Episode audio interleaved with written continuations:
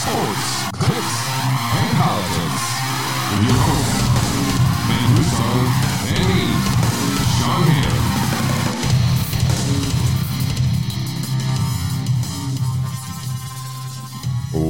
Welcome to episode 117 of Sports, Clicks, and Politics. I am all discombobulated back here behind the uh, buttons, uh, Mr. Husong, and uh, I apologize for all those playing at home for any technical glitches. We have a couple uh, uh, video delays, as I'm guessing most people will be able to see here, but very late start to the show because I haven't been able to figure this out. Mr. Husong, thank you for joining us. Uh, to this uh, so far eventful uh, version of uh, Sports Clicks and Politics. Uh, thank you for your uh, patience. Not our best start ever, but that's okay. Uh, no, I have a, and maybe I, it doesn't look like the video is actually working all that well, so I'm just going to throw up a uh, screen here for the time, just our backdrop here, because people are not going to want to deal with me uh, or us in slow motion as my guest here. So, um, wow, terrible start.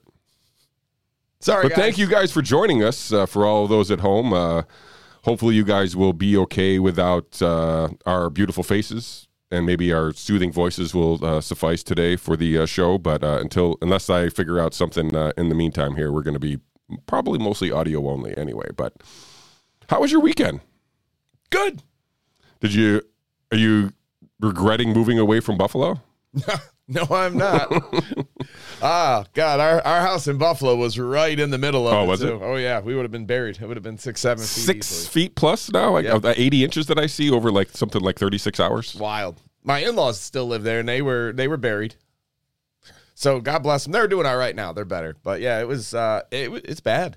Yeah. that- when you go through those, those are those are Yeah. something. Which is great because most people who don't, aren't aware of how lake effect snow works, there's these, I say narrow bands. I mean, some of them can be pretty wide in real life, but narrow bands in the grand scheme of things where certain stretches of areas are just getting pounded by like four or five inches an hour, and you can drive like an hour south or north, and there's zero nothing. You don't even got to drive an hour. You could drive 15 minutes to the north, and you would see grass. like that's the yeah. I saw. I saw some of my Western New York friends showing pictures of their green grass. They're like, I don't know what you guys are talking about. Like, but, uh, yeah. So it's crazy where, and it's it's so concentrated because you know the wind just picks up all that moisture, just freaking drops it straight over the same. You know, as long as the winds maintained their same direction.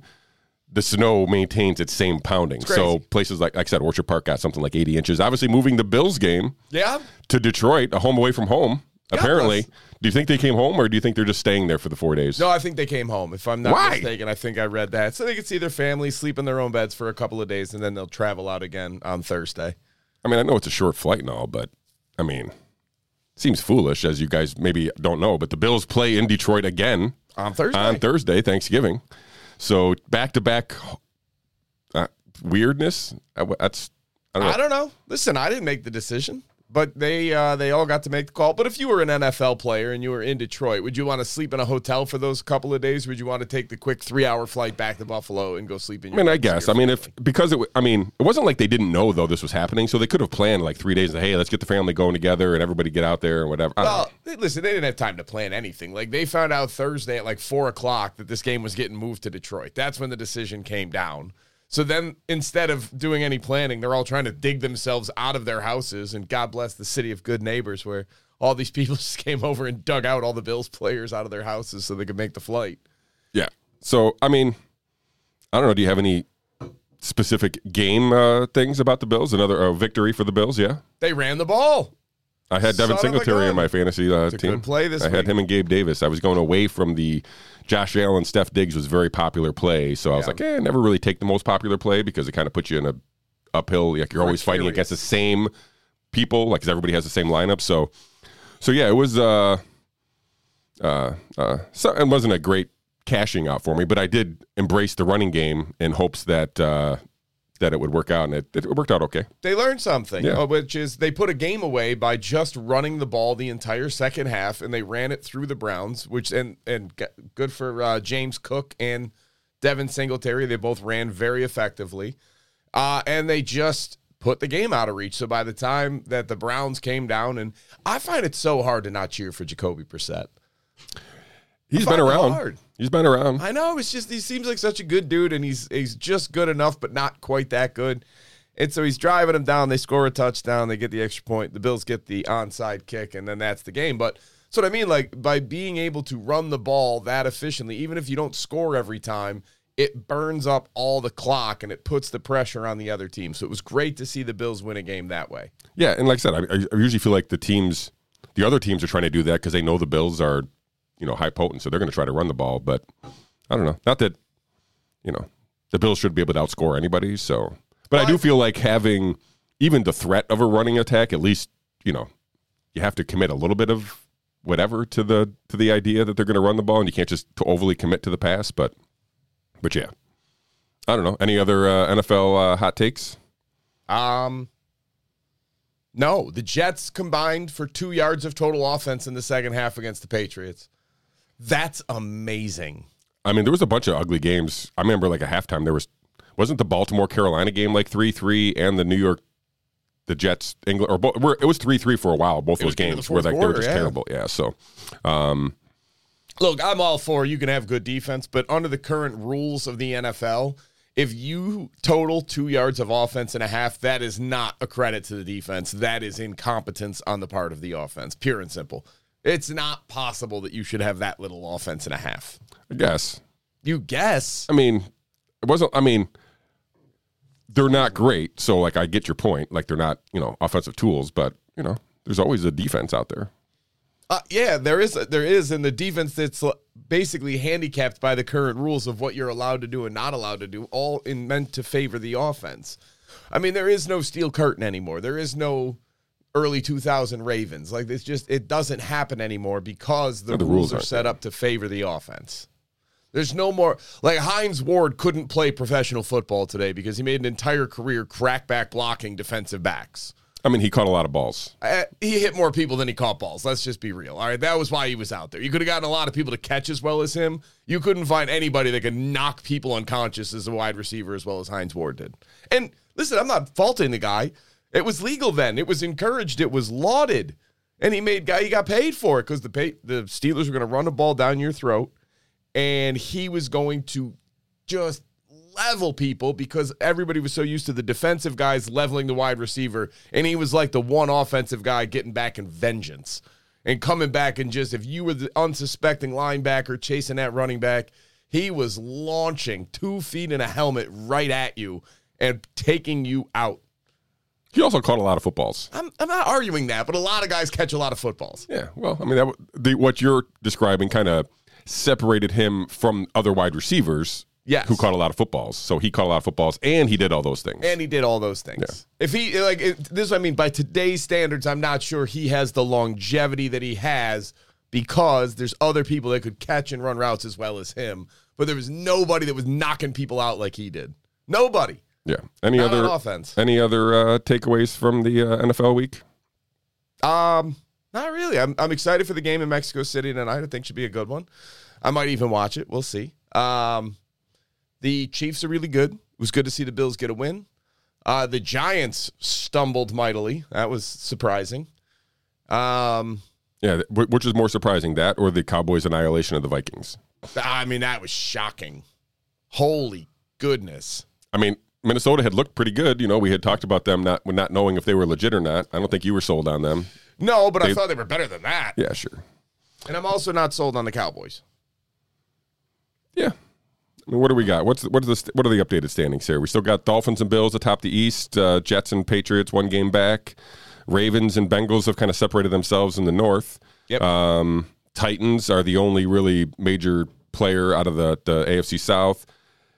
I feel like the same thing about the AFC West. It's really the Chiefs. I'm not sure the Chargers can get it together fast enough now after they lost last night. Um, Eagles, they're nine and one. They didn't look great. Yeah, who would have thought the AFC East and the NFC East, or excuse, yeah, AFC East and NFC East would have been this good? Eastern Standard Time. I hate you. What? Yes, Eastern Standard. Time. Other than the Time. Cowboys, apparently. No, the Cowboys are a good. Are they? Are Oh, they- okay. they're no, they're not Time. East. They're Central Time. I'm almost. But go positive. No, they have to be. My parents live in Memphis, and they're Central Time, and that's obviously east of of Dallas. Good math. Thank you. Um, but I, I can't fathom it. Like I thought the AFC West was going to be an absolute juggernaut of a division. Did Russell Wilson forget how to play football? Well, they so I didn't watch that game, but I did see that they had handed over. They changed play callers in that game, and I wanted to kind of see what ha- I haven't gone back and looked at the data there to see if they did anything, but um, I mean, listen, that third down play. they have no players either. All their, I mean, they're they're, they're pretty banged up. I'm not arguing that They that. have the most players on the IR, just for the That's record. fine. That's fine. I'm not arguing that. But like Russell Wilson is supposed to be this perennial great quarterback that just made $250 million or whatever. And on third down with a lead in the fourth quarter and the other team having zero timeouts, scrambles out to his right on third and whatever and throws a ball that did not land within five feet of any wide receiver. Like, you've got to be smarter than this. And even if worst case scenario, just run and slide. Just keep the clock running. You just gave them a free time stoppage, and it wasn't like it was a valid attempt that the wide receiver barely missed and was out of bounds. Like, I don't know who the throw was to. I watched the replay and I don't know who he was throwing the ball to. I don't understand that this is Russell. It's not Tim Tebow we're talking about. It's Russell Wilson. This guy's supposed to be very good, and he just crumbled. Yeah, I mean, listen, everybody hits a wall at some point. I guess so, man. It's a good thing he got that money before he hit that wall. Um, let's see, anything else? And he is Uh, a corny, corny dude. Broncos Nation, let's ride. Buccaneers. Are they, wait, they play tonight? Is that who play? Who plays tonight? Niners, Cardinals. Oh, Niners Cardinals. Well, that's what I was going to kind of. So the Buccaneers, they, well, they must Bucks must have been off this week, um, because they have only ten games. Everybody else is eleven. But anyway, so they're still atop the A, the NFC South, and then yeah, the NFC West. I'm still kind of holding out that the 49ers are going to overtake and win this division. I feel like that's inevitable. No, Seahawks. They're one game behind the Seahawks. Inevitable Actually, a half game. strong word, but likely I would go with. If they win tonight, they're in first place, and Yeah, I think it's likely. I think they're a better team than the Seahawks, clearly. I think they're yeah, I think they're the best team in that that. I, I'm surprised the Cardinals are as bad as they are, but that is what it is. So well, they were missing DeAndre Hopkins for the yeah, first six. and and it, you know he's been good since he's come back, but um, yeah, I don't know any other uh, big no. I don't remember anything big takeaways from the weekend of the NFL or any other thing sports in general. You? Anything noteworthy? No, nothing I don't crazy. think so. All right, well let's switch gears then and talk about I don't know space weather. Sure. One of my uh, favorite things in the world to talk about here. Man, my technical thing back here is just not good. So I apologize to all those playing along at home with the videos here. But um, pink auroras, uh, Mr. Hugh, are you familiar with the aurora borealis in general? Yeah. No. Yeah, you know the the northern lights. Sure. Northern. That's another same term for the same exact thing. Aurora gotta I sound borealis. smart? Why can't you just call it Northern Lights? I don't know because I I titled the article "Pink Auroras" and not "Pink Northern Lights." Right, so that's why I stuck with it. but anyway, so. Anyway, the pink auroras, a rare sighting. Uh, now, I want to only want to point out one thing in this. So I'm going to read the headline from uh, Space.com. Solar storm smashes hole in Earth's magnetosphere, triggering extremely rare pink auroras. Now, anybody who's paid attention to my off my comments, basically, you know, we haven't really talked about this specifically, but I've made mention to this many, many times. But our Earth's magnetosphere is weakening, Mr. Husong Sure. uh, and has been weakening uh, significantly more over the last few decades um, as they measure such things. So this is on November 3rd. A solar storm caused a temporary crack in Earth's magnetic field.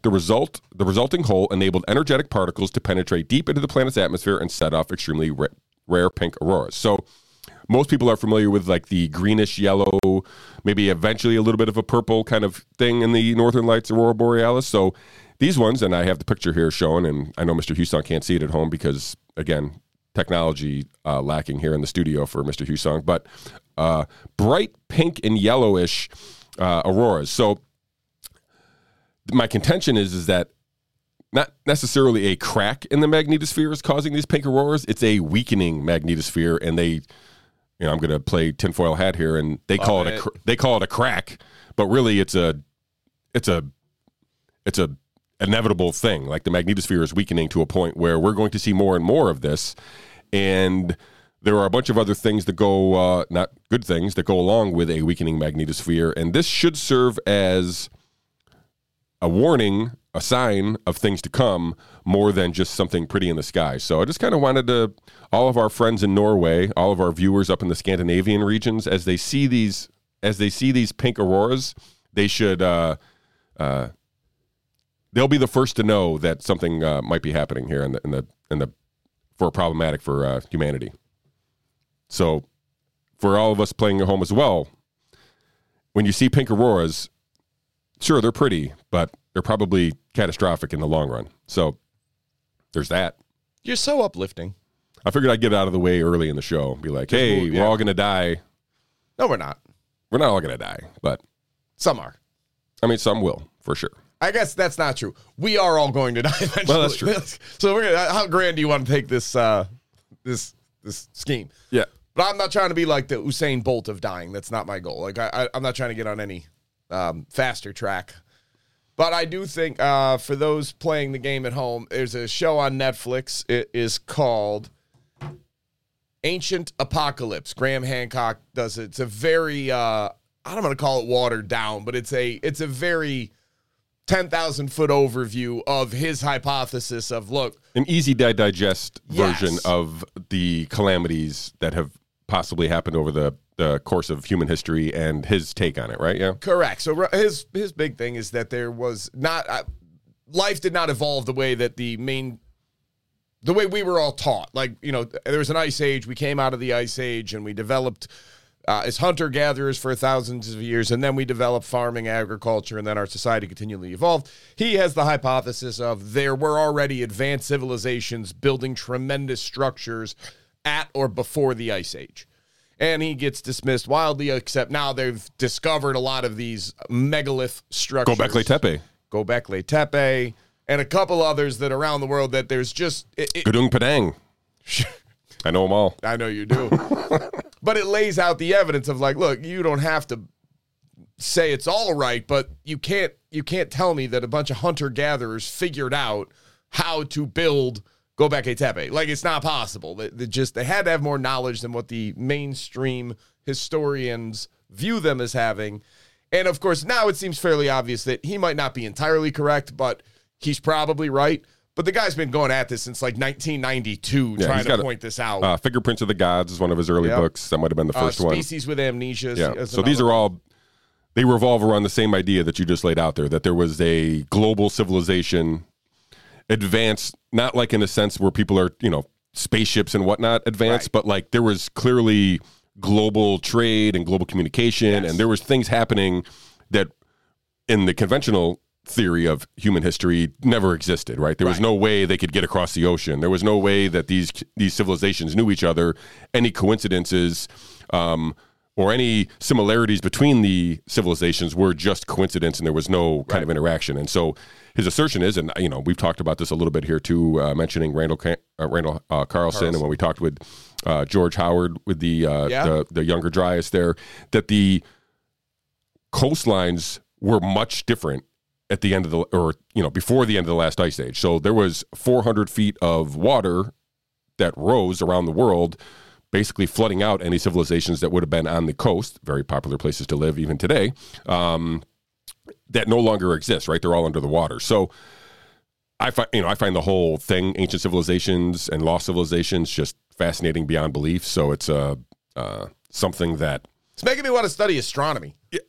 so I, I've joked that I was going to go back and like do geology and like be just like kind of know some of the stuff just so I could kind of, you know, there was also this self, uh, I wanted to kind of pick at the professor along the way. It's like I like to do that thing, you know, I like to, hey, what about this idea? And just like throw them for a, a flummox at the front of the class. And You're trying to make your real life just like Facebook. yeah, I, I did that. I'm, I went back to school when I was 30, and I had already, you know, developed who I was, and I did the same thing with professors then about some political stuff back then when they were whatever. So um, I found shocked. it fun anyway. but anyway, so I would love to do that with a geology professor or maybe an astronomy professor. Um, astronomy seems out of my league, to be honest with you, but. Um, I would love to kind of throw some of these alternative theories at these professors and just see how they handled it. I guess I don't know. Right. I mean, listen, some of this is very, very odd. So I would encourage everybody to watch it. It's very fascinating. It's Is it a one? Is it a whole? Is it a Eight- series? It's eight parts. Okay. So it's eight 30 minute shows that comprise the first season.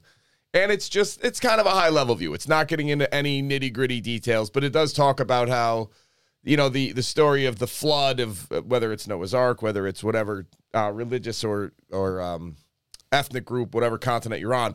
There's a story, like almost the exact same thing across multiple cultures that were around at that time about the humans had become had turned away from God, had become too reliant on technology. They angered God or the gods, and God unleashed a flood from above that wiped out most of humanity. Of like, man, that's a very odd fable that all of these different cultures all made up simultaneously and all made it happen at around the same time.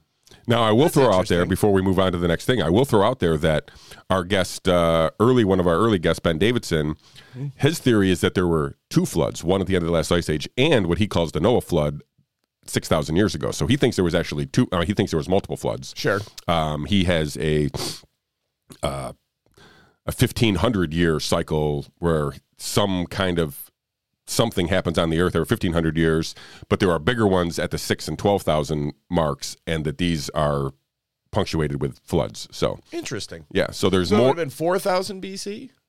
So About, no, 10,800. he and then basically asserts 4,800. that you know the Sumerian, the the Hebrew text, yeah, whatever yeah. is their time frame about six thousand years is actually accurate, right? Like so Okay.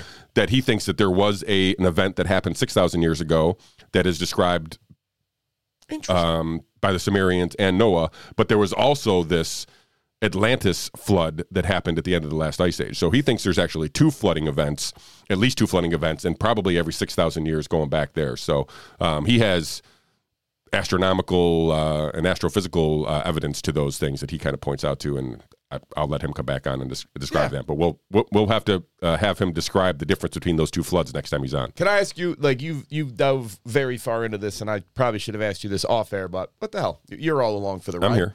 Um, in the catastrophism, catastrophe cycles, when these comets, meteors, whatever hit, have any ever hit the southern hemisphere?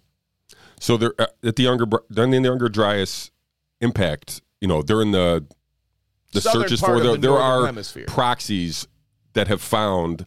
Um, there's no. Not I don't know specifically like where there's a crater like Yeah. we can say he point to it and say hey this one hit. We're we're we're, going down a little bit of a thing because I'm not sure that comets are actually what resulted what actually hits the thing. I think there's some things that come from the sun that are basically ejected from the sun, and those are being confused as comets um, during some of these events.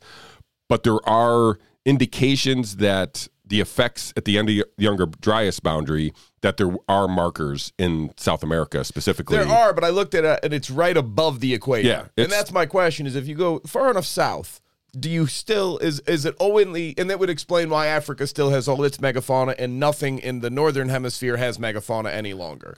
Of all right, if this is where they hit, how is it that? I mean, there's def- there's definitely some meteor craters in Africa, though. I'm, yes, pre- I'm yeah, pretty but sure. not like not the devastating ones that you're talking about. With and, uh, and again, at the risk of getting really crazy here, so in Ben Davidson's hypothesis, the crustal shift of the Earth basically has a 90 degree tilt and then a 90 degree 90 degree back. So he thinks that there's pivot points, specifically maybe around the Giza Plateau, that when the Earth shifts, that the the, the pivot points don't actually you know you're they're not moving. So there's no really cataclysm happening at these and he asserts that the Giza plateau might be one of these pivot points that where you're going back and forth but there's so there's no there's stuff happening in Africa when that's moving like that but Sure. it's not the same kind of destruction that's happening in, in other places in the earth. Yeah.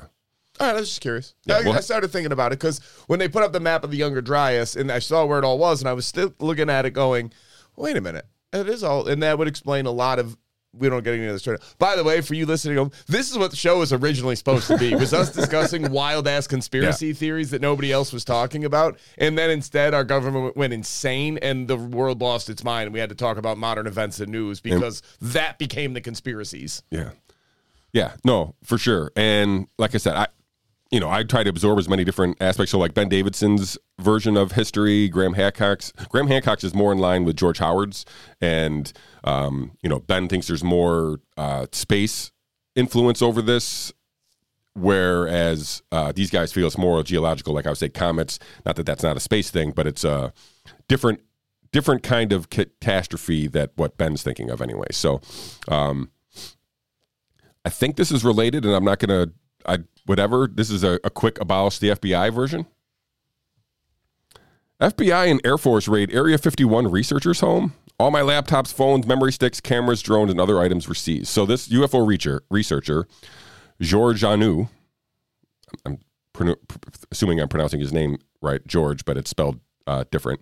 Um, he operates a website called Dreamland Resort, and apparently it was uh, raided by the FBI because he was uh, disseminating information that they no longer wanted him to disseminate. I guess. Under what pretext was the FBI? Well, that's what I'm saying. He doesn't even know. Um, this guy still the, the guy George Arnu still says doesn't under doesn't know hasn't been told what exactly they stole everything for. So um, I figured I would just draw this to our. I was going to bring this up last week, but we had so much shit going on that I just figured I would just move it to this week. But um, so this happened. Uh, I don't know. I don't have a date here, but uh, this is basically uh, uh, I don't know overreach of at least the minimal proportion here. This seems. I mean, I can't imagine. I mean, maybe he has something sensitive that he's been releasing, but if so, how did he get it? Um, I don't know.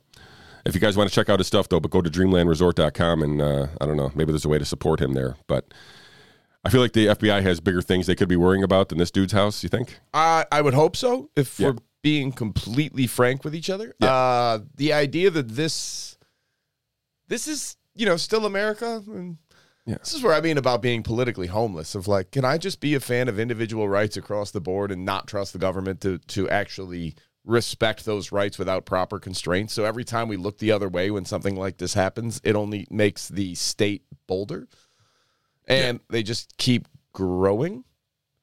Um, and the FBI is using what I would call are supposed to be exceptions to the rules that have been carved out. Like you're supposed to do it this way, but we understand there's sometimes with terrorism or in pressing issues you can use other other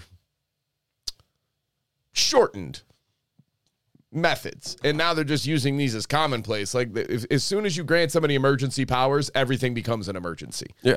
Oh, you saw that. I mean, And that's terrifying. your girl Hochul declared an emergency for your snow.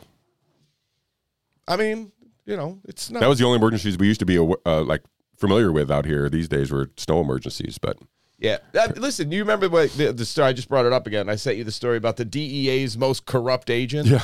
Oh my! You got to share this article. I know we're not talking about it today, but it, I'm going to tie it in.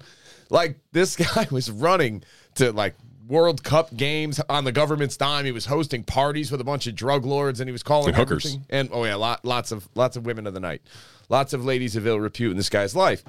But they tried to get his brother or maybe it was another person. They were trying to get this guy's brother to testify. Now, the brother went to a party or two. There's no doubt about that. But they don't allege any wrongdoing. They don't allege that he's ever engaged in any high treason or anything else. That the, but they want the brother to turn evidence on the suspected um, guilty party. And so their method for doing that is legitimately to hold him in civil contempt. He's sitting in a jail cell. He's been in a jail cell for months because he won't give them the evidence they want. Like, what? That's that's not why that rule's there. That's not a thing you're supposed to do. You don't you don't get to do that if you're a law enforcement officer.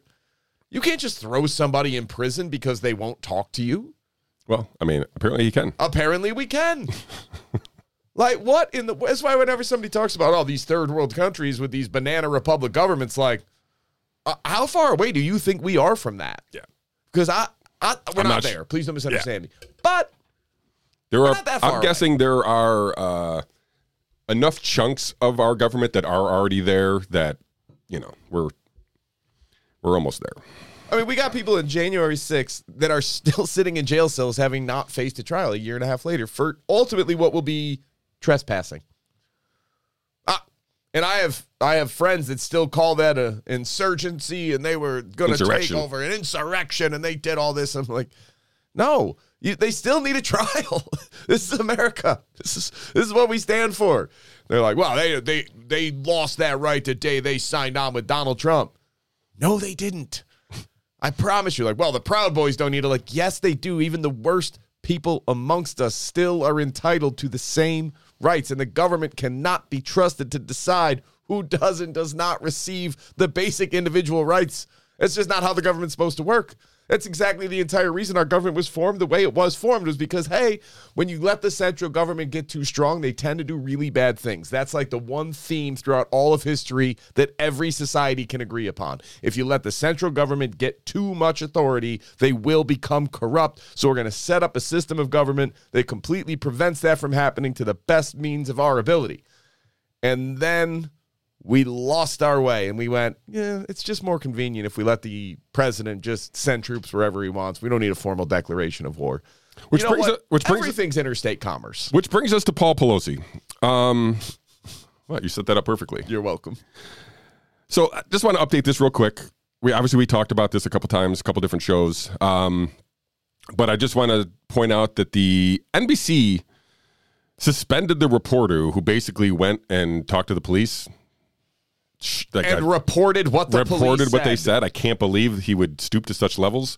But apparently, this, uh, I mean, uh, other than this guy, I don't know. I saw some personal stuff about this. Almaguer, the, the reporter, apparently he's loaded. Like he drives a got a sick ass house and a sick ass car and whatever. I don't As know. most He's of the doing- corporate press Yeah, he's doing okay for himself. But anyway, he's not at MS or NBC right now doing his uh, uh, his job because he's been suspended.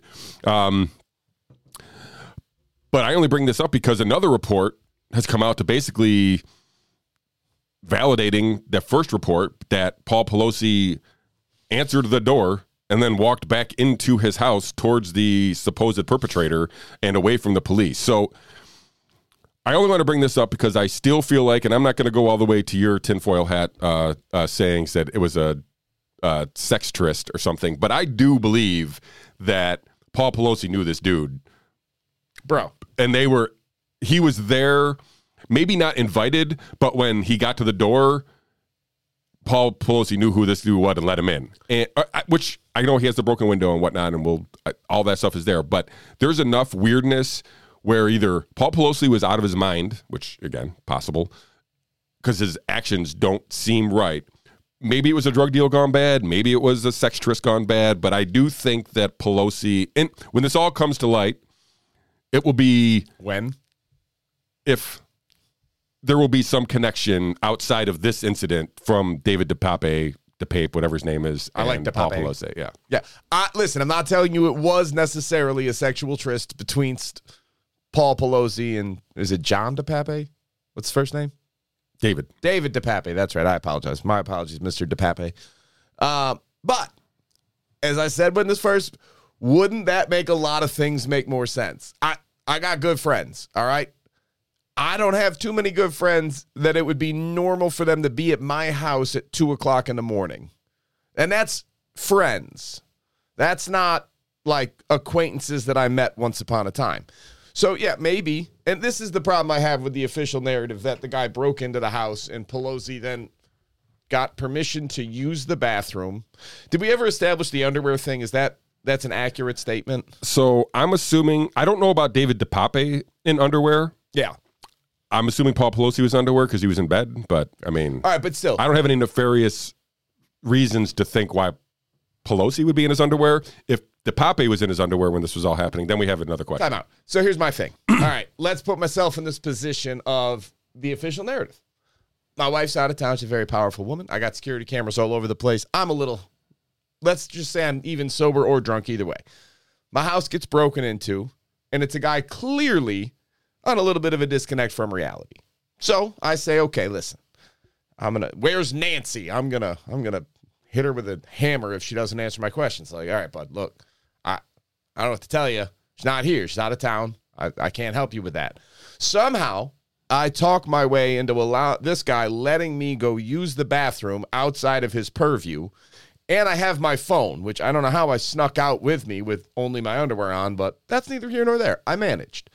I get in, I call 911. I, I'm worried the guy might still hear me, so I call him a friend on 911.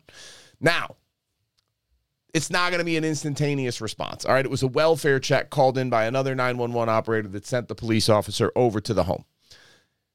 Number one thing that's odd.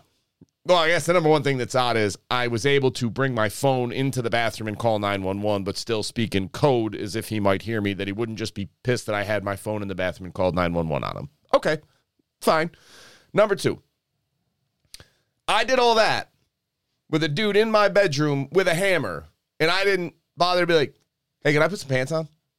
Would you mind if I just like I I got pajama pants, I got sweatpants, I got khakis if I'm Paul Pelosi, whatever the hell I got. Like, hey, would you mind?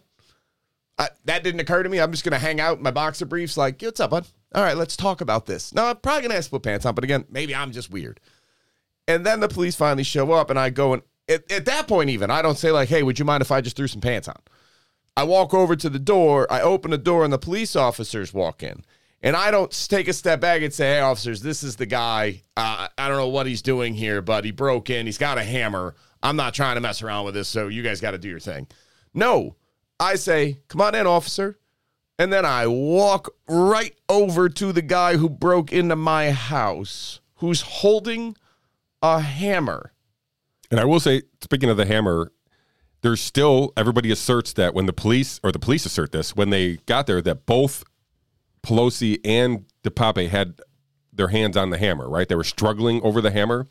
How did he open the door struggling with the hammer? That's what I mean. Like I opened the door, walked back over, and tried to take the guy's hammer away from him. Or I walked over with a hammer to threaten him. Why, when the cops are there with guns and tasers, am I still walking in with a hammer? None of this makes sense. So then, on top of all that, now please understand, I'm the husband of the secret of the Speaker of the House of Representatives. I am the spouse of the third most powerful human being in our system of government, and therefore the world, because we are the world's number one superpower.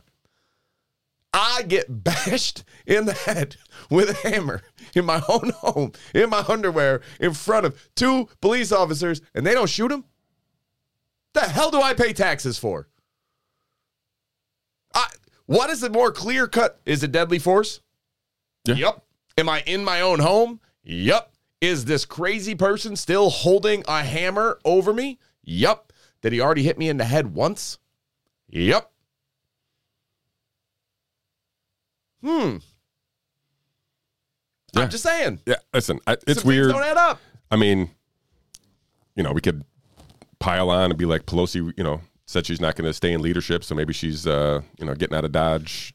I don't care. Like, But- ju- here's the thing. It's it's I made this point at the time. I feel like I'm getting 90% truth and then 10% is a lie. I think there's something you're covering up because none of this actually holds up under the slightest bit of critical thought of like, wait, wait, wait. I feel like Columbo right now. Like, wait, wait, wait, one more question. When you when the attacker was with you and you opened the door for the police, why'd you walk back over to the attacker? Yeah, I mean, listen, in the article, they basically like, well, they don't know what kind of mental state, or he had already been injured, or what kind of mental state Paul Pelosi was in, but doesn't. It, listen, you're right. It doesn't make any sense. I'm not. And if listen, if the hammer hit happened before the cops got there, Right. all the more reason I'm not walking back over to the guy after I open the door. I just got bashed in the head with a hammer. Like uh, you can't tell me this makes sense. None of this makes sense. And then they suspend the reporter. And then I love the fact that they're looking at people like us, like, oh, it's all these same COVID conspiracy theorists are coming out of the woodwork to shit on Paul Pelosi. Like, no, I'm taking your reporting and going, huh? And then you change it, and I go, well, that's not what you said before. You're like, conspiracy theorist. Why? It's uh, weird. It's your reporting that I'm looking at. I wasn't there, but I'm looking at it, and apparently, unlike anybody in the current corporate press, I'm asking questions and go, wait, wait, wait. I'm supposed to just buy this? Okay. And here's the thing you could get all of this resolved if you just release the security cameras. You got footage. Yeah. You know what happened. As soon as you say, no, we're not releasing the tape, like, mm, Hey, just show me the tape of him breaking the window. At least start there, right? Like that. uh, wonderful. The the ex, all the entrances and exits to the building should have cameras on them. Obviously. I'm guessing. So just show me that one. Show Start me the there. dude like crawling through the grass somewhere. Show me something that shows that he actually stuck into the house and shattered a window. And then here's the thing. If a guy breaks into your house via shattering a window, I don't care if you're on friendly terms or not. If they shatter a sliding glass door and come into my house at two o'clock in the morning and I manage to get the cops there, I'm not going over to talk to you anymore because clearly you are on a mental bro- Yeah, mental. I'm standing break. behind the cops. Being like, there he is. I'm out of here. Right. I mean, and that's as any reasonable human being would to be like, um, especially if you're seven, how old's Paul? Pelosi? 82. 82 years old. I'm an 82 year old man. I'm gonna go mix it up. Like, nope.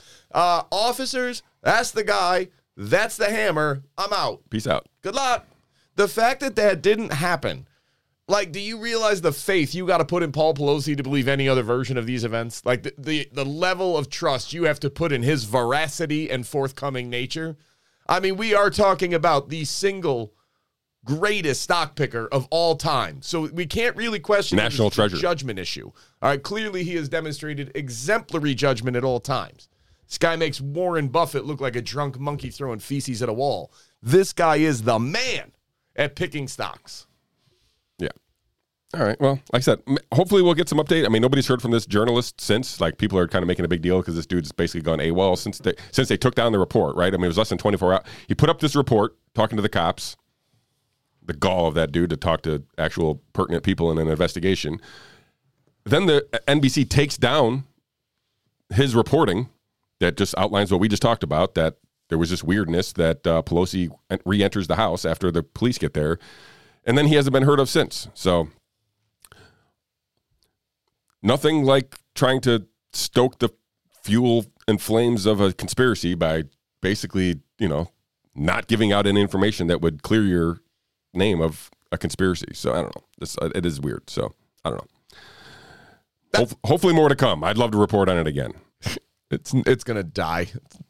Something I do not wish to report on again, Mister, uh, or ever really. Uh, World War Three Ugh. avoided. Let's hope Zelensky's a psychopath. for sure. Um, so uh, this is this story's. I, I joked with you this morning that happened so long ago. We avoided World War Three that I almost forgot that this happened between our last show. Like, uh, within a week, we basically were going to World War Three, and then all of a sudden it was like, "Whoops, we're not." Right. So you guys already know that some missiles uh, landed in Poland, killed a couple people, Americans maybe I even think. No, I think they were Polish Okay. farmers. Polish farmers, two Polish farmers killed. Everybody blames, including Ukraine and Poland, and everybody else is pointing at Russia. And they said it was a Russian made rocket, right?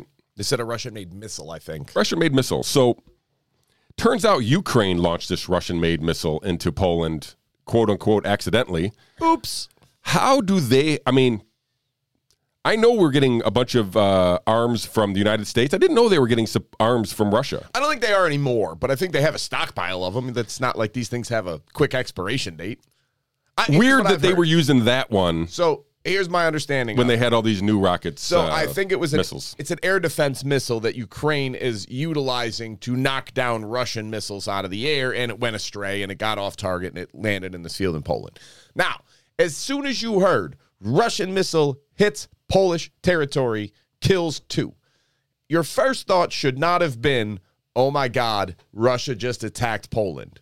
Your first thought should have been, well, obviously that was either an accident or they didn't do it. Because, keep up with me here, if you're Russia, right, and you decide you do want to start World War III by engaging with a NATO country, and you decide you're going to launch a missile at them, and you know full well that invokes Article 5 of NATO and we're about to go to war, kill the farmers. you launch the missile at two farmers in Poland. Come on, guys. Like nobody went, hey, wait a minute. Let's let's all pause. It seems seems pretty unlikely. Like, I don't know, if, if Vladimir Putin was gonna try to start War III, maybe he'd go for the mass stockpile of weapons and and supplies that are being loaded up on the Polish border to be sent to the force you're currently fighting. I don't know. It's probably where I would start, but I am not a military genius by any means. But I, I probably would have started there. Not a single grain silo that two farmers have. Like the idea that that was the first thing that Zelensky came out and said was, all right, see, they did it. It's time to go. Get your stuff together. Ru- Russia fired at Poland. And he didn't get immediately laughed out of the room like, yo, obviously that's not it's not what you're making it out to be. It's a, and it's a tragedy. It's an absolute tragedy that these people, innocent people, got killed. It still makes no sense that anybody thought for one minute that that was an intentional act by Russia to engage Poland and therefore the United States and all of NATO into a war. Yeah, and this was, you know, I have this highlighted in the article here, but Ukrainian President Zelensky and Western corporate media rushed to blame the explosion on Russia in apparent hopes of triggering NATO's Article 5, which requires NATO states to defend one another military when attacked by a hostile force. So this was clearly portrayed by Zelensky and his lackeys in the media as a way into World War III. Like it's crazy that they were actually talking about this. And at least people, you know, Polish and NATO members have backed off this and have confirmed that it was in fact it was a Ukrainian S three hundred anti aircraft missile. So um, Zelensky hasn't backed down. The lizard person uh, John Stoltenberg still insists Russia bears ultimate responsibility because you know whatever they're trying to blame Russia for everything. So I don't know. I, the the faster we get out of this mess, the better. I probably from the beginning has been this here, but this seems to be tiptoeing around dangerous territories. And with a psychopath, like who knows what this guy's going to do? Like he seems to be literally doing. He'll do anything he and say specifically anything he wants to get what he wants. Here's the problem Vladimir Putin, probably a psychopath. Sure. Zelensky, probably a psychopath. Joe Biden, probably a psychopath. Kim Jong un, probably a psychopath. Well, before he got dementia. Kim Jong un, definitely a psychopath. Um, Prince MBS from Saudi Arabia, psychopath. Because the definition of a psychopath doesn't mean it's somebody wild eyed, raving, and crazy. It's generally just an indifference to human suffering. Maybe sociopath is a better word. But here's the reality this whole fight in Ukraine could have been over. It could have already been done. We could have ended it. The U.S. could have not even negotiated directly, just hosted the negotiations and let somebody else negotiate the peace treaty. They could have stopped this at any time they wanted to. At any given time, they could have put an end to this fighting. And we've chosen not to because it suits our interests. That's it. So, my issue with this is who does bear ultimately responsibility? Of course, Russia bears some responsibility. They're the ones who invaded another country. Ukraine also bears responsibility. US also bears responsibility. All of NATO bears some responsibility. And the fact that we all are just pointing fingers instead of resolving this immediately is alarming. Because ultimately, we could have had this all gone. And yes, it probably would have cost the Ukraine the Donbass region. And before you start clutching your pearls at the indignity of it all and how dare Russia just take over the Donbass region, point to the fucking Donbass region on a map for me. That's all I want you to do. And tell me a little bit about the cultural significance of the Donbass region. That's all I want. If you can't do that, maybe you don't need to have an opinion on this. Maybe you just should observe because otherwise you're just thing, saying things that sound like platitudes. Yeah, just regurgitating what you hear in the news. Correct. And here's the thing when the Russian forces took Crimea a few years ago, the entire world went, hey, okay. And I'm not telling you if you everybody wants to paint Vladimir Putin as some like raving psychotic warmonger, but that's never been we've got a long track record of this guy in office. He has been one of the most risk-averse conservative world leaders that the world has ever seen. He is not taking big like the main attack on him by other domestic parties in Russia is not that he's stark raving mad and going to go for a war. It's that he doesn't do enough to stand up for Russia against the United States and NATO. That's the main criticism of Vladimir Putin in Russia. Is it's not been his thing. And all right, let's say you still don't believe me and you want to go and say he's the next Adolf Hitler and he's trying to take over. And if we don't learn the lesson of Neville Chamberlain, then we're doomed to repeat the mistakes. Fine. I think if we've established anything after eight months of war between Russia and Ukraine, Russia does not have a military made for conquest. They just don't have it. Like, if you think Ukraine is really winning and has a chance at beating the Russian army, then you have to acknowledge that the Russian army is completely inept and incompetent, that it could lose to that force in that small of an area, that there is no chance they have any semblance of a hope of taking over any other country. You, I'm sorry, you, you can't have it both ways. Because here's the reality at any given time, Russia could win this war. Ukraine has fought val- valiantly and bravely, and I feel for the soldiers and the families and the innocent people that are struggling with this fight every single day. But they can't win. Russia is too far ahead of them technologically. Russia has too many people. Russia has too much money. Russia has too many things going for them that the Ukrainians just don't have. And now, if you track what's happening, I know the media likes to report how Ukraine keeps winning all these massive battles and they retook a bunch of land. They retook a bunch of land because Russia decided it wasn't worth trying to hold. So they withdrew the troops. It wasn't some glorious fight. It was a brilliant strategic move by Zelensky. I will give him all credit in the world for it. And Russia did expand too far, so they pulled back to the areas they actually care about. And now Ukraine, meanwhile, is starting conscripting Ukrainian citizens over the age of 40. It's not usually a sign that your war is going good. Not usually. And now, all of a sudden, uh, General Milley and Blinken and all these European powers and American powers are like, hey, guys, maybe it's the time to talk peace talks. Again, you don't usually do that when you have the advantage and you're trying to press it. Normally, you're like, if you're in a fist fight and you decide all of a sudden, like, hey, let's talk this out. It's not when you're on top of the guy pummeling him into the ground that you're like, hey, let's figure this out. No, it's usually when you realize you've lost this this strategic or tactical advantage. Be like, hey, why are we fighting? Let's discuss this. So it's not going swimmingly well for the Ukraine. And here's the other simple reality war is hell. People die, people get maimed, and not always soldiers, all right? Journalists, civilians, innocent children, like people die in these wars. And forever, it was well known and accepted that Ukraine is the most corrupt government in all of Europe. And suddenly we've we're not allowed to say that.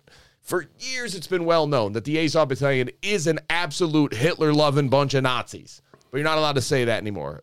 He- uh, glory to the heroes, glory to Ukraine is all you're allowed to say.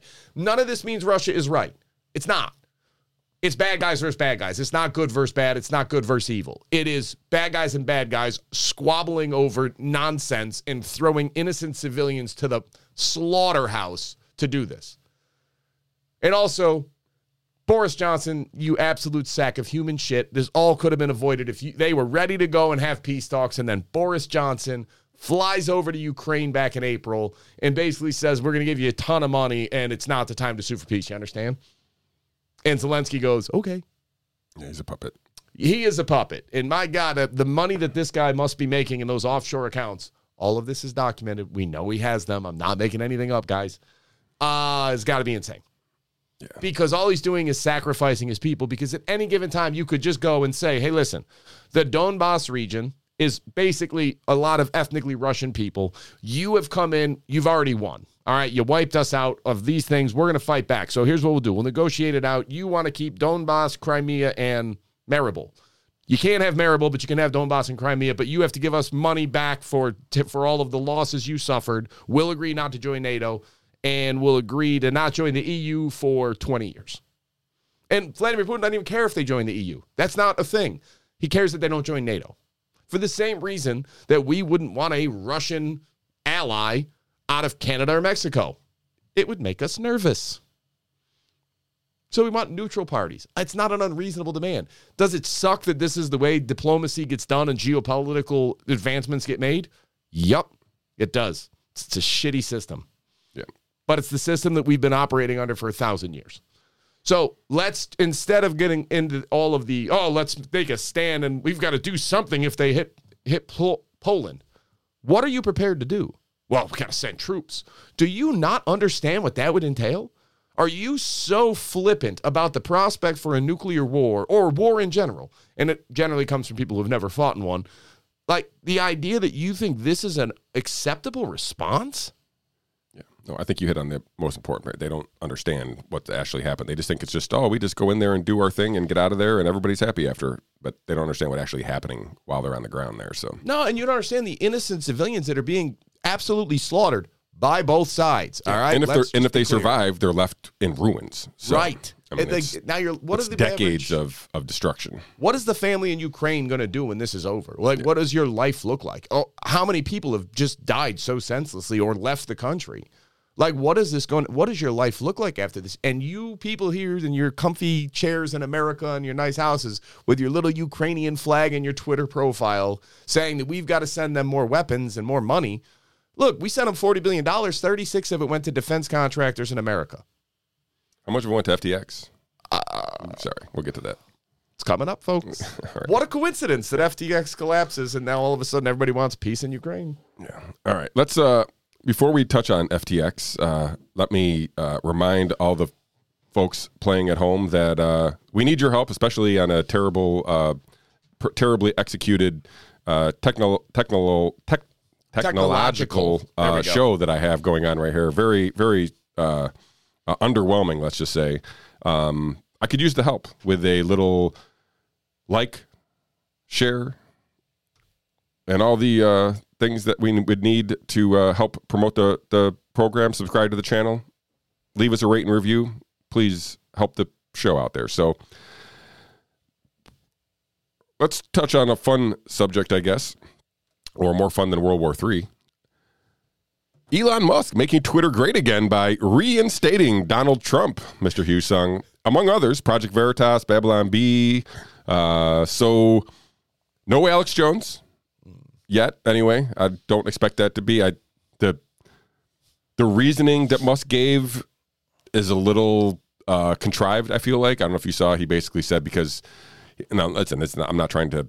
This story happened. He's, you know, he basically points out that he his firstborn he held in his arms and died. He felt heard the last heartbeat. So he is using that experience as justification for keeping Alex Jones off because he doesn't want to hurt kids. And then people literally pointed out to all the world leaders who are hurting kids on a on a daily basis.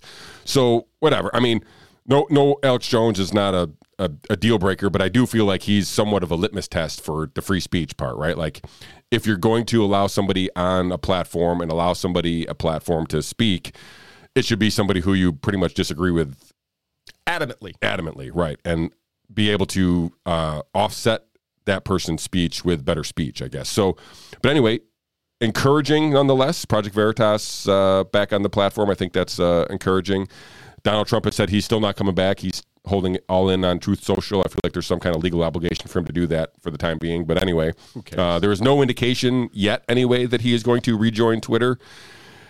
Uh, you know, I think we pointed this out maybe last week that uh, user activity is at an all-time high for for Twitter. So Elon is uh, continually pointing that out that Twitter is not dead. There is, it's weird. I have this uh, merging of worlds and for my fantasy life where I pay attention to a lot of fantasy people who use Twitter for sports information, right? So specifically, I'll use NBA for example. So these NBA f- fantasy analysts are all worried that Twitter's going to go away, and they're like, I don't know where I'm going to get my news from. And I feel like I'm like Twitter's not going away, folks. Like whether or not there's hiccups, I don't know enough about the technological back end to to assert that uh, Twitter is fine. Uh, but the idea that because of all these people are leaving, and I'm pretty much sure that's what Elon Musk was hoping for. Like I don't think he was trying to save dead weight. He was trying to get rid of as much dead weight as he can, and and I'm guessing he would just adjust on the fly and bring in the new people when he needed to bring the new people in. Uh, but he wanted to kind of cut the fat, right? So. Uh, fat has been cut from Twitter. Uh, tw- you know, people are doing these mass resignations and whatnot, but I don't expect Twitter to go down again for any length of period. But it's uh, interesting that all these new people. I mean, the left obviously went crazy when Trump was back on and whatnot, but. Um, I don't know. What's your initial uh, takes on all these reinstatements? All right, number one, I don't know how this ever happened because the employees of Twitter signed a demand letter of Elon Musk laying out what he needed to do in order to make this company successful. So there's not possible that that was not honored. It was a demand letter, Sean. Demand.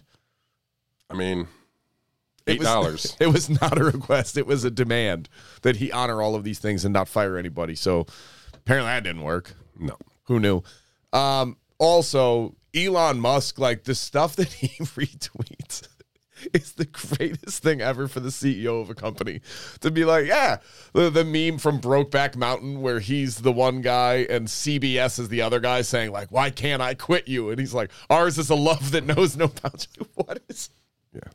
what is happening right now? Yeah, C- CBS uh, paused their uh, Twitter activity for all of their channels and affiliates uh, because of uh, Musk takeover for security reasons, but didn't even make it a, a, a day and a half. I feel like, and they were back on Twitter being like, "Okay, we're done." It's hilarious. Like all these, all these. Uh, I don't even know. I will. I refuse to call somebody who is anti-free speech a liberal. I will not call you a liberal if you are opposed to free speech. that's fair. Leftist, authoritarian, status, whatever you want. I don't care. But all these people that are like, oh, we're gonna go to Mastodon. They're already leaving Mastodon because I it's they turned on each other so fast. It was outstanding. And you're just sitting there like, look, this is what some of us have been pointing out forever. If you guys are playing this stupid game where the greatest thing you can do is go after somebody else and it's it's crappy. It's just a shitty way to live. But this is who you are, whether you like it or not. And you're not consistent. You have no values or ideals to which you actually stick. You have self interest and virtue signaling. That's it. That's all you got. There's no consistency to it. So you guys can't run a platform. Are you kidding? And look, I don't think Elon Musk is going far enough yet because I'm about as close to a free speech absolutist as you could be. I, like I, I think that we need to have everybody. And here's this crazy idea. Now bear with me. If you don't want to listen to Donald Trump, don't follow him. Mute them, block them. It's You can the- get rid, Right, get rid of all. like there's all these options that You you, have, don't have the to ability have to censor any Right. content you want on Twitter. yeah. Exactly. It's not like anything's getting forced down your throat. And these people that are, I emailed Apple and Google security chiefs and asked them if they will remove Twitter now that Donald Trump is back. Like, so stunning and brave. Yeah. Thank God you're here to stand up for all of us idiots who can't figure out how to mute Donald Trump. Yeah. And I, I, again, it makes no difference to me. I am just opposed to the inconsistencies of if you're going to tell me you can't have these people on because their ideas are too dangerous, but you have world leaders that have committed absolute atrocities on, I'm going to ask you where your line is. Yeah. And that's my problem. And this is where the best answer to speech is more speech. The best disinfectant is sunlight. If you're a horrific human being, I would rather know that. I would rather let you share your opinions and views so that I can look at them and go, ooh, I don't want to be near you. I completely disagree with you. That doesn't mean I want to silence you. By all means, keep talking. Like, well, what if he corrupts other minds? Well, then those minds were probably stupid to begin with and we're going to be corrupted by something. But I have some level of faith, I know it's probably misplaced, in most human beings to say, look, you can make your own decisions. You Yeah, can and most people, who, and most people who end up corrupted, who figure themselves out after the fact, like they're better people. be- They don't get, they don't get, you know, they don't fall for it again, No. right? So it's, it's sometimes it's a good path to go down for people. So Right. And sometimes you just got to get it out of your system. Hey, you, you went all in. I listen. It happens. We all we all have those blockers and those blinders that allow us to go down this. And this is the point of uh, everybody acknowledges that the media misleads people. All right, it's like a ninety percent. If you ask that question on a poll, ninety percent of people will say, "Yeah, the media misleads people." But if you ask the question as, "Are you misled by the media?" You get like eighty percent of people that say no.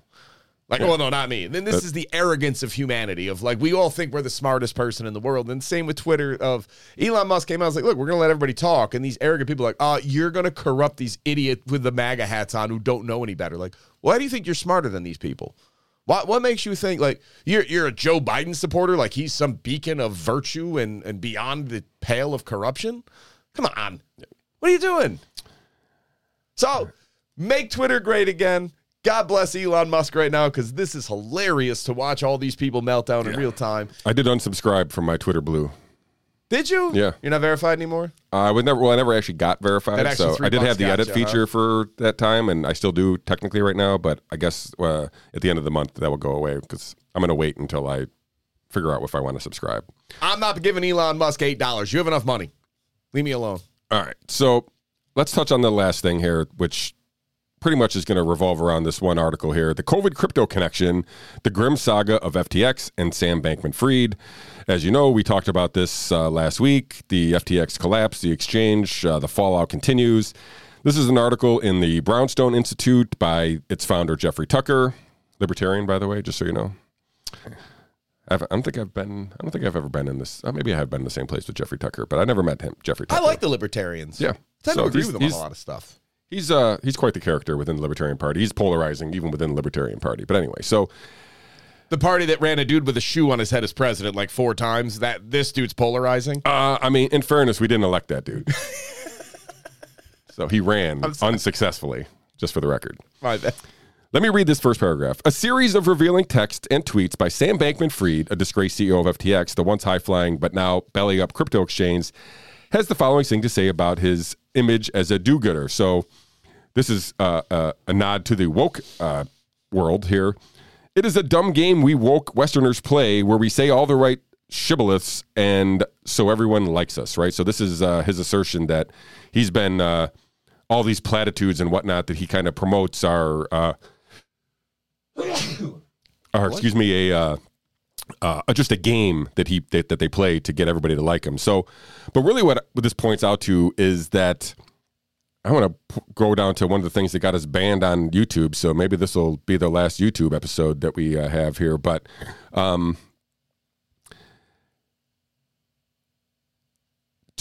I was looking for this article here, looking for the the quote here. But anyway, so Sam Bankman-Fried. C- CEO of FTX and how it marries with COVID here. So, uh, man, he's involved in a lot of stuff. This article is awesome. You guys definitely should read it here. I have it linked in the uh, show notes, so uh, so please go check that out. But anyway, regard this here. So here's a study. Uh, here it is. Earlier this year, the New York Times trumpeted a study that showed no benefit at all to the use of ivermectin. Hmm. This is in regards to COVID. So, and it was supposed to be a definitive study. He's like, the study was funded by guess who? FTX. So why was a crypto exchange so interested in debunking and uh, of repurposed drugs in order to drive governments and the people into the use of patent pharmaceuticals, even those like remdesivir? So, do you find it weird that a crypto exchange is funding research papers against ivermectin, Mr. Husong? I find it weird that anybody's funding research papers against Fair. ivermectin. Like it just doesn't make sense to me at all. That's not true. It does make sense. Follow the money. Yeah, right. Well, that's that's pretty much exactly what this is. So um, it turns out that FTX, other than just being a, a, a, a launder house for money from the Democrat Party, was also basically playing a role in COVID. So I don't have his brother. There's an article his brother Gabe. Oh, he does mention him here. So uh, his brother Gabe ran a COVID nonprofit, basically to try to, you know, get the information out that was, or in our words, disinformation out uh, regarding the pandemic and all the uh, uh, effects that that COVID was having here. So his brother turned in to be some kind of facilitator of COVID policy. I'm guessing being funded again by FTX. Listen, FTX is this story is wild. And I don't think people are paying enough attention to this story because this is crazy. And it is essentially a Ponzi scheme. It, I shouldn't say definitively. It looks a lot like a Ponzi scheme. It looks a lot like this was just blatant fraud and stealing money from people to launder money for wealthy, connected, and powerful people. That's what it looks like. So they everybody remembers when uh, when Enron went under, and it was like this biggest scandal ever, and it was just such blatant book cooking. Book cooking? Yeah, that's right. Book cooking by Arthur Andersen at the accounting firm, and they were just basically pretending they had money when they didn't have any, and they there was complete and utter, indefensibly dirty. So after that, they brought in a guy named John Ray to come in and clean it up and, and settle things out for Enron. So they also called in John Ray to serve as the next CEO of FTX so that he can get everything cleaned up. And at first glance, John Ray has put this writing together, I believe in a court document where he said, quote, Never in my career have I seen such a complete failure of corporate controls and such a complete absence of trustworthy financial information as occurred here.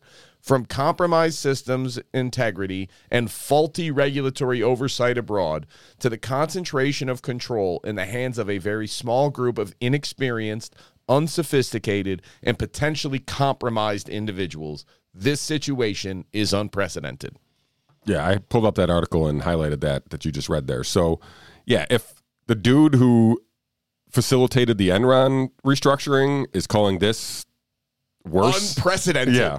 Not Then a we- worse. yeah, we got problems. I mean, they had no board, they had no CFO. Like, The CEO wrote a code into the FTX system that allowed him to go in through a back door and take money out without any uh, oversight whatsoever. listen, I also read today that the private keys for some of these crypto, like for these wallets, were just being passed in emails back and forth, unsecured email chains. So if there was a, they literally could just found, stumbled upon an email and found the keys to the, the crypto and just drain these accounts. So there was no no oversight by the people in charge at all. Zero. They basically were just trying to extract as much funds as possible.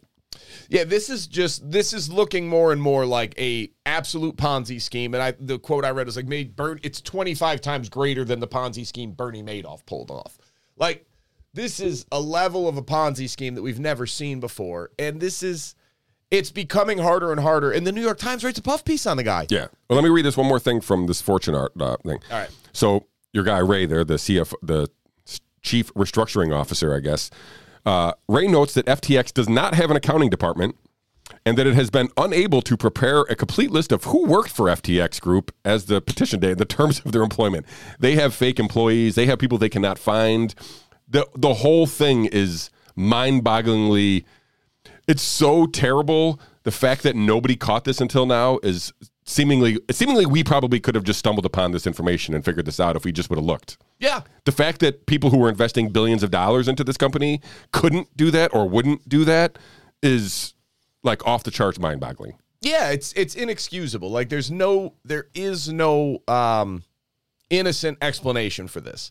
You couldn't run a company this poorly on accident. And the dude, the, Sam Bankman-Fried was just seen like in a convenience store in the Bahamas, walk like getting gum or some shit, and it, like just walking around in an FTX shirt with no security, nobody else, all by himself, just walking around. Like the dude is clueless.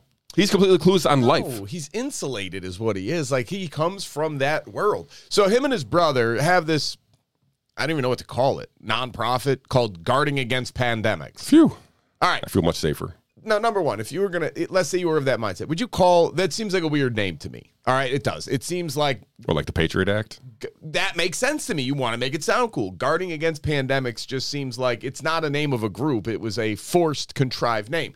Now, his mother started a super PAC a couple years ago called Mind the gap. Mind the Gap. And then you happen to name your little group the GAP. And I'm like, oh, wonder if that was a nod to mom. And now you guys go around, you put $10 million into a Democrat primary race in Oregon. What? So to get some biosecurity expert who has no political experience but is another benevolent altruistic wealth guy, you put 10 mil into a into a primary in Oregon? For you know the Democrats going to win the seat anyway. It's not it's not a shock. And you put 10 million dollars into that race? That's crazy. And where they put all their money and uh, you know you try to point this out to people of like, look, it's not just Democrats that got money from this dude, but it's predominantly Democrats and it looks a lot like it has to do with Ukraine because like Ukraine chooses FTX to be the the exchange that they're going to use to make sure people who donate in crypto then can be turned into fiat currency and then that's how it's going to get to the people in Ukraine to help them. You just, you happen to go with FTX? All right, I guess that's not weird. I will say they did have a Republican arm of the FTX donation wing. Yeah, Ryan Salame. yeah, the the vice president or whatever. Yeah, so he he was just donating. Again, I say Republicans in a sense that all, both of those they say donating Republicans, donating or Democrats, but really what they were doing is donating to the establishment, right? So they were donating to the Uniparty. They were donating to the entrenched powers that be to make sure that they could position themselves. They they had a seat at every one of these every one of these regulation tables, all these crazy conferences, all, you know, with the likes of Goldman Sachs and such, like and FTX, were in the same room, right? They were basically, I don't know, but given the same weight, but they were perceived as having carrying the weight similar to these these major corporations, and it was all fake. What was the thing he was supposed to speak at on the 30th? Oh, the New York Times. It was a New York Times thing. Yeah, who uh, like Michael Bloomberg and SBF were supposed to go Yeah. speak at this event together. Like this is this is weight. Like, this is legitimate clout that this guy's carrying around, and he has nothing. And there was some people that did realize it. I remember watching a short seller talk about this. I saw the video after this happened, and it was him laying it out like. There's nothing about this that makes sense. He can't answer basic questions. He can't give you any straight answers on anything about where this money came from or how this money is working. He doesn't understand it. So therefore, I will short every part of this because there's something that's not that does not make sense here and he can't answer basic questions. And in my history, that's a red flag. If you can't answer basic questions about where your money's coming from, I I don't trust anything you're saying you're hiding something. And that was, and so there were people that were pointing this out, but we live in an age of corporate journalism that nobody actually wants to report the truth. We have, our, our media is essentially propagandists at this point, and that's all we have is we have propaganda and a handful of independent journalists that always get dismissed as conspiracy theorists or Vladimir Putin stooges.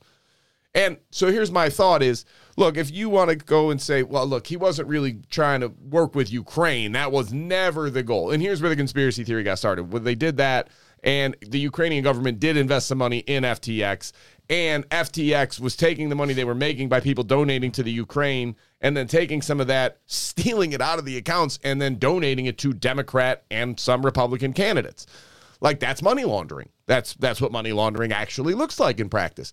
And the the counter argument that the Forbes article made was it really wasn't that they were going to pro Ukrainian candidates. It's that they were going to pro pandemic response candidates. Venn diagram that for me.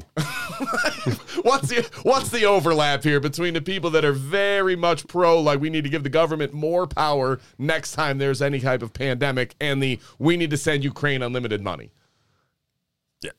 And like I said, they got cover, right? So we you talked about the New York Times puff piece, and I'm gonna just pull out this uh, tweet by Trung Phan. Um, He's verified on Twitter, so I don't know if he has eight dollars or if he's somebody. But anyway, Sounds like he's eight dollars poorer now. so word count, New York Times puff piece on Sam Bankman Fried. These are the number of times these words were mentioned in the article. Fraud, zero. Enron, zero. Crime, zero. Illiquid, zero. Stolen, zero. Hidden, zero. Criminal, zero. Backdoor, zero. He's getting sleep, one. So the point being is that New York Times wrote this article to basically throw enough uh, cover at this guy to make it seem like he may have been, uh, you know, acting in good faith, but really just mismanaged or made some mistakes or whatnot. But he like, grew it's, too far too fast. this is mind-bogglingly dumb and like i said just discredits the new york times even further so all right let, let, us end on this one last thing here regarding this unless you have something else specifically i was going to talk about how the, the fed is capitalizing on all this No, listen, this is crazy and keep looking at this. Find more articles, read more articles on this. This should not go away. This is unbelievable that this was allowed to happen. yeah crazy crazy i mean uh, i mean to your point it should never have been allowed to happen here so all right and what do we have to uh, at the culmination of all this mr Husong? new york fed launches 12-week cbdc pilot program with major banks that's a digital currency program Bank of New York Mellon, Citibank, US Bank, Wells Fargo, all issuing tokens for to settle transactions. Um, and this is this is a simulation, so it's a trial, but it's basically going to allow banks to settle transactions amongst themselves.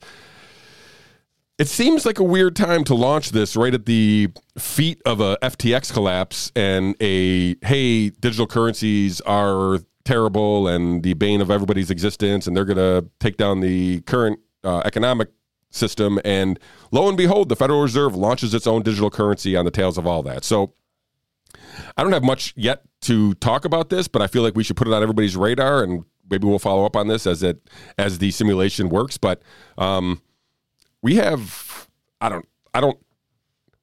This is not going to be a good thing because it's going to be a centralized digital token. But the worst can say scenario is that they can unplug you from your money at any point if you are invested in their own digital currency. Now stop it. Our benevolent overlords would never do such a thing. They care about us. It's scary. Jerome Powell genuinely cares about me as a human being and an individual and my right to freedom of expression however I see fit. Yeah, it's crazy. Just I- like Joe Joe Biden does. again, I don't have much to talk about this. Maybe you do, if if anything. But like, I just wanted to bring it to everybody's attention that right in the aftermath of all of this collapse, that the Fed basically just launched their own digital currency. Um, the Fed is not a force for good. No, How's that? Like any any benefit that comes out of Fed policy is happenstance because it's not the goal overall. Like I don't know how many things they can get wrong so repeatedly over and over that people just never ever ever lose the slightest ounce of faith in them.